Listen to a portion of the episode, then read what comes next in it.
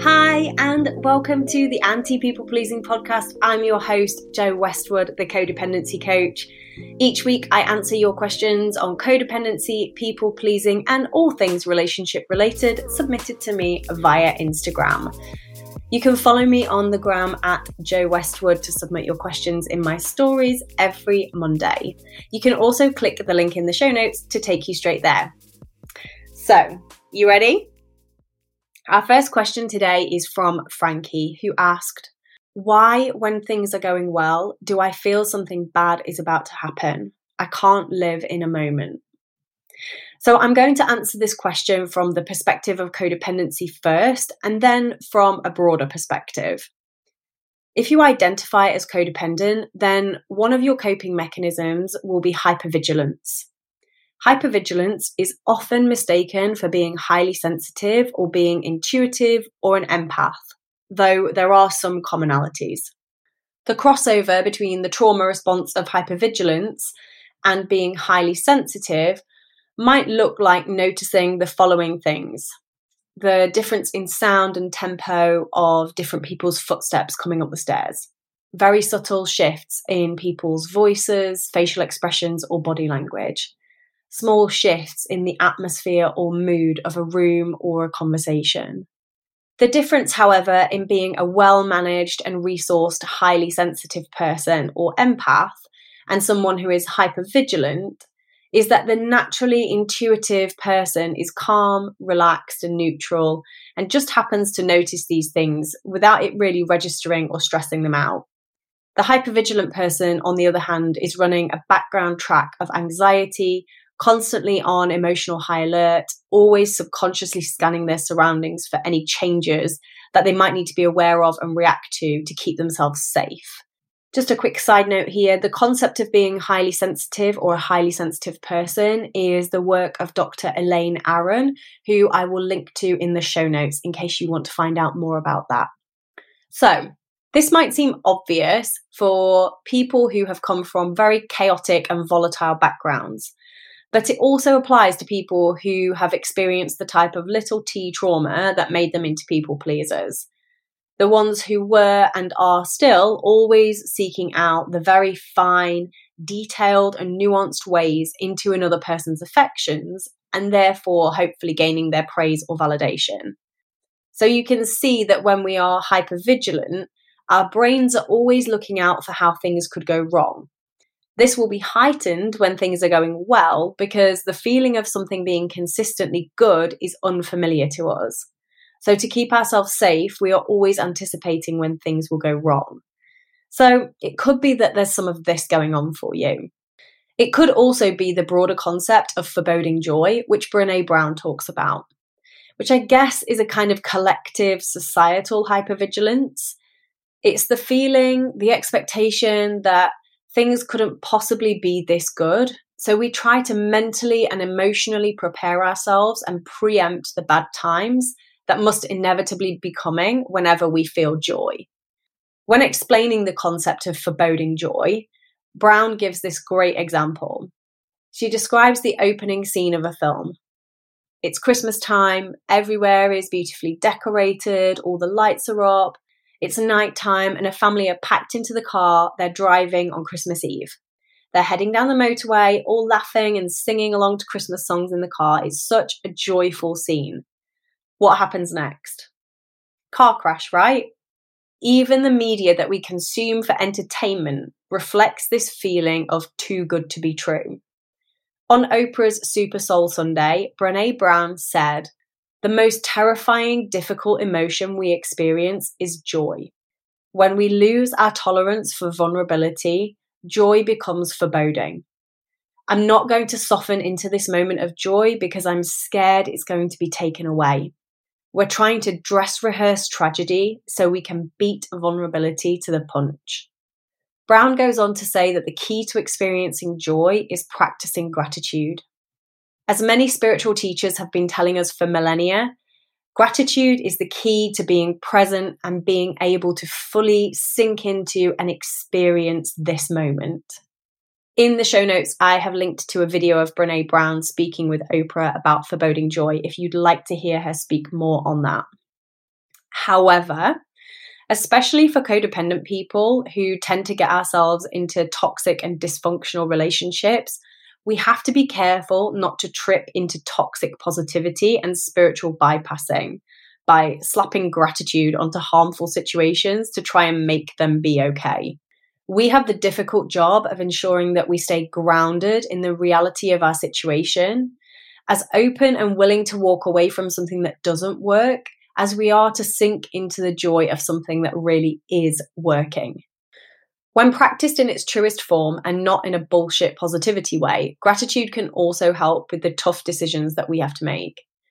I speak to so many people who are afraid to leave what they know are bad situations, partly because they cannot see or are not fully connecting with everything and everyone else that they have in their lives all the friendships, all the love and support that is available to them, and all the possibilities that will be open to them once they free up their time and energy when they leave a toxic and draining relationship. So, my lovely, this is your opportunity to delve deeper into your recovery journey.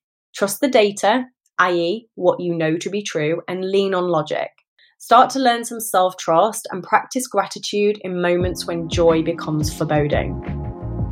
So, our second question today comes from Danny, and it kicks off a mini segment here in the middle of the podcast that I am going to call Anxious While Dating.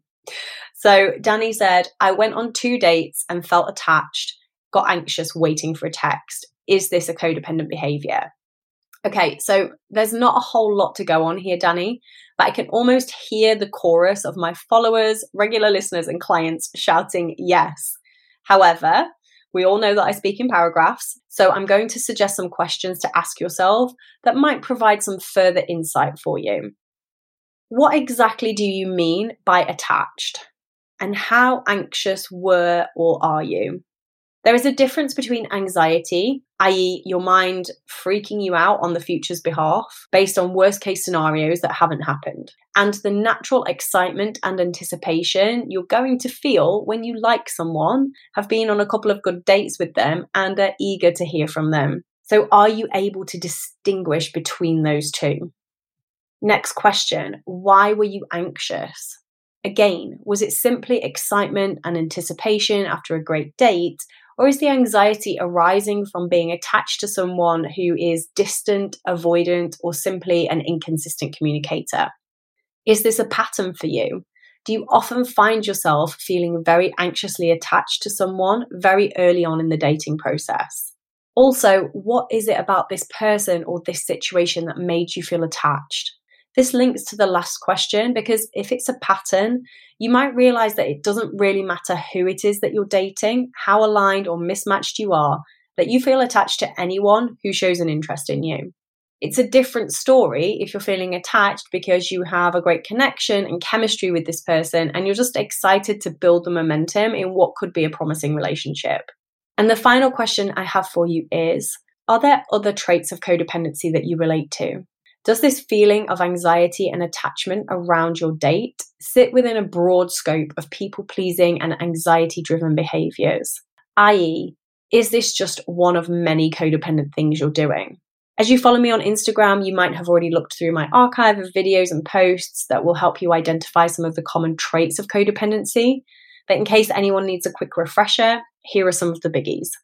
Overgiving your time, money, and energy to the point of exhaustion, manipulating with kindness, i.e., doing things for people in the hope that they'll meet your needs in return instead of just asking for them to be met. The inability to set, express, and maintain boundaries with other people and yourself. A constant need for external validation and reassurance.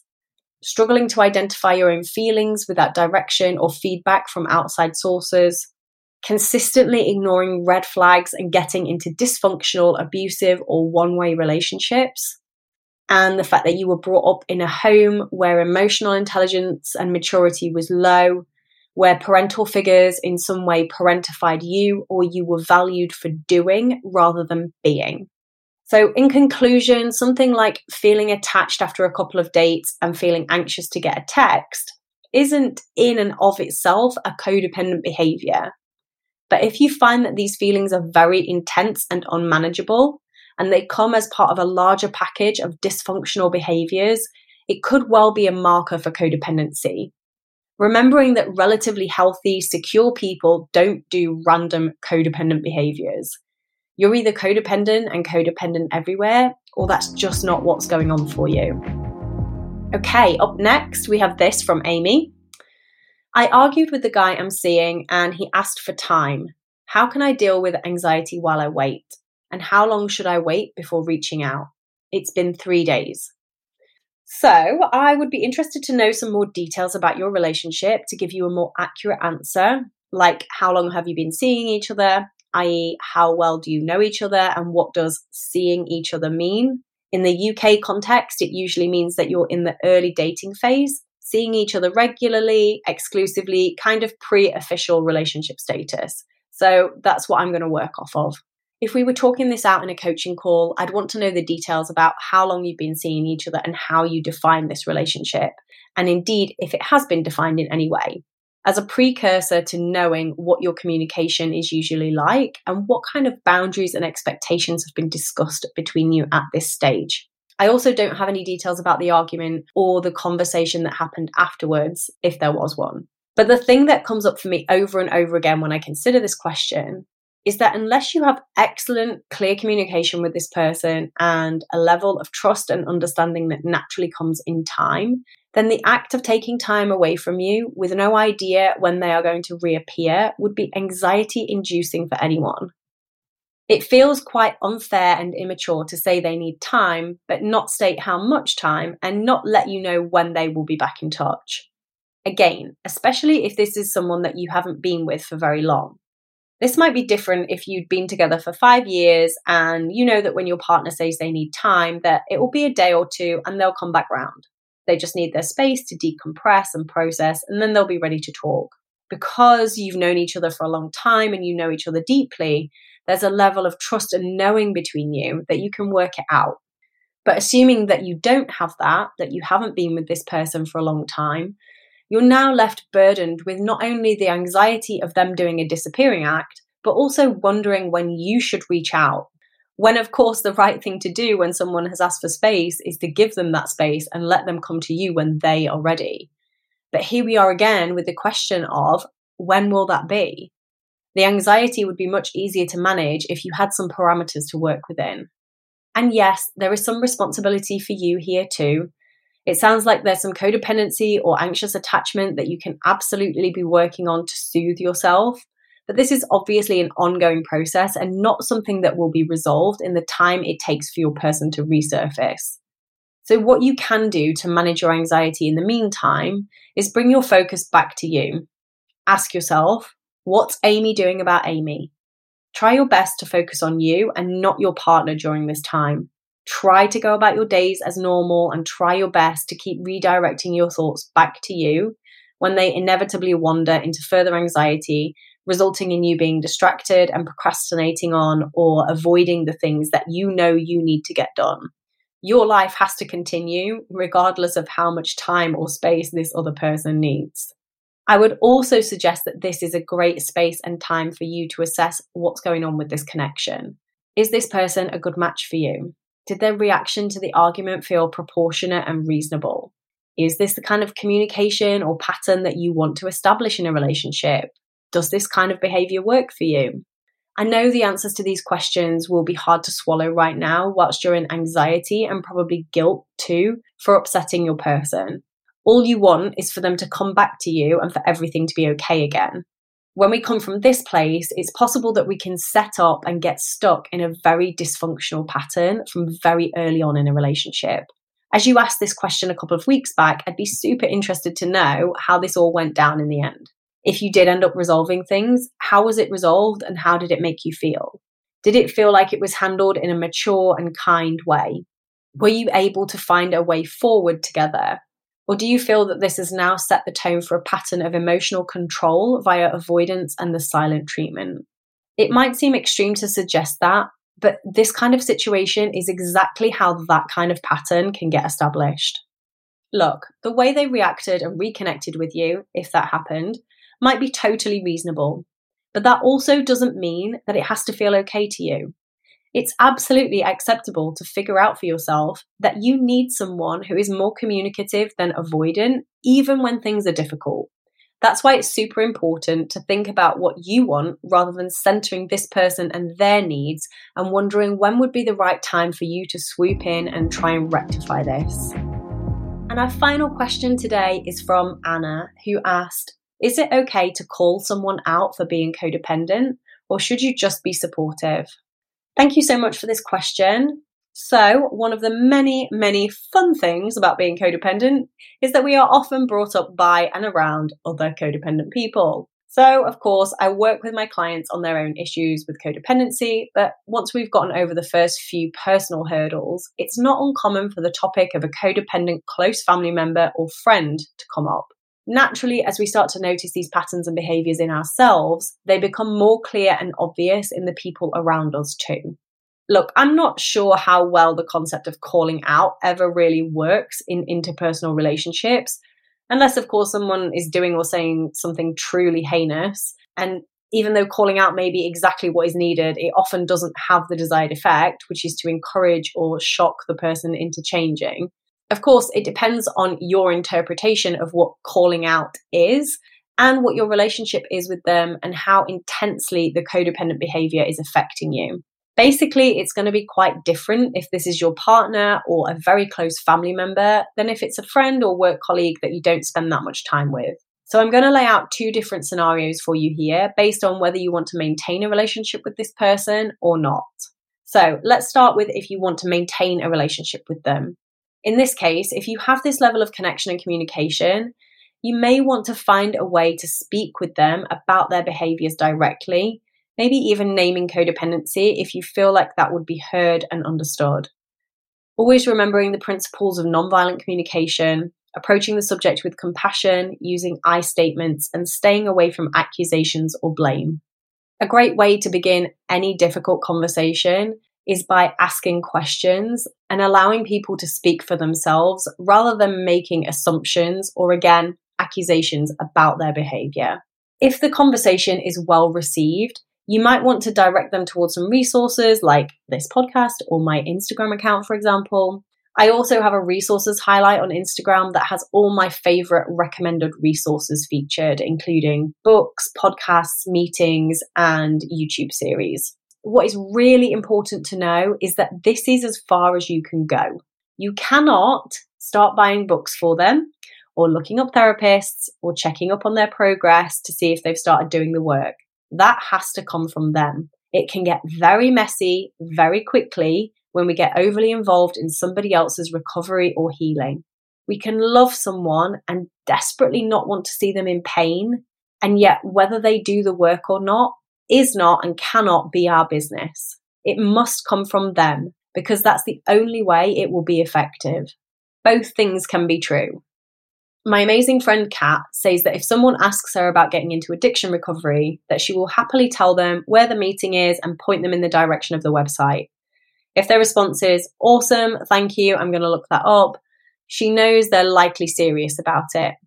If their response is a series of questions, them wanting and expecting hand holding or in some way to get recovery by proximity to her recovery, she knows that they don't really mean it and it's not going to stick. I think this is such a smart and simple way to discern between someone who is taking actions on their issues for themselves and someone who either wants another person to do it for them or they're doing it because they feel that they should and not because they really want it. So, the next thing you need to do with someone you want to maintain a relationship with is start setting and maintaining boundaries with them. I think of dysfunctional relationships as a two player game. They only work when both people are playing. When one person opts out, in this case, the person who has been allowing, accepting, and therefore enabling, and maybe even to some extent encouraging the codependent behavior, the game stops working. So you have to be the person that opts out of the codependent role play with either clearly expressed boundaries or by putting more distance into the relationship. Which brings me nicely onto how to manage this if you don't want to maintain a relationship with them. You can either express a clear boundary, basically a breakup, like we're done, I'm out, I don't want to be a part of this anymore kind of energy. Or if that's not necessary or possible, You put in lots of boundaries to protect your energy and manage the relationship, and you put in as much distance as you can. There are consequences for actions, including codependent behaviors. Those consequences might look like being called out, or they might look like this person just getting to see you a lot less. Whatever that looks like in this case, Anna, remember it's up to you to find the appropriate way for your relationship with this person to opt out of the dysfunctional game. Okay, my loves, that is a wrap for today. I'd like to remind you that my codependency recovery community, Wildly Worthy, is open now. For less than £50 a month, you can get access to weekly Q&A coaching calls with me, as well as my full online codependency recovery course and a community of people who are all on this recovery journey with you. So that means a totally supportive, judgment free zone. Wildly Worthy is open to all women and female socialized non binary people. Thank you so much for tuning in. I hope you have enjoyed this episode of the Anti People Pleasing podcast. Don't forget to rate, review, subscribe to, or follow the pod. It helps more people find us and join the movement to have healthier, more fulfilling relationships.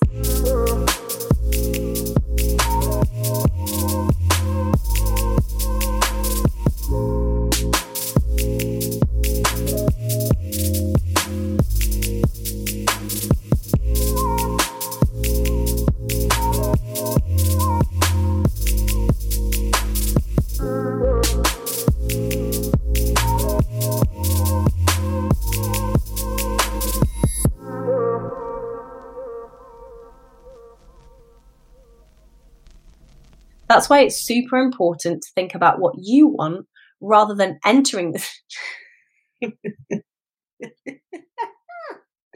rather than entering this person. Fucking hell. Okay.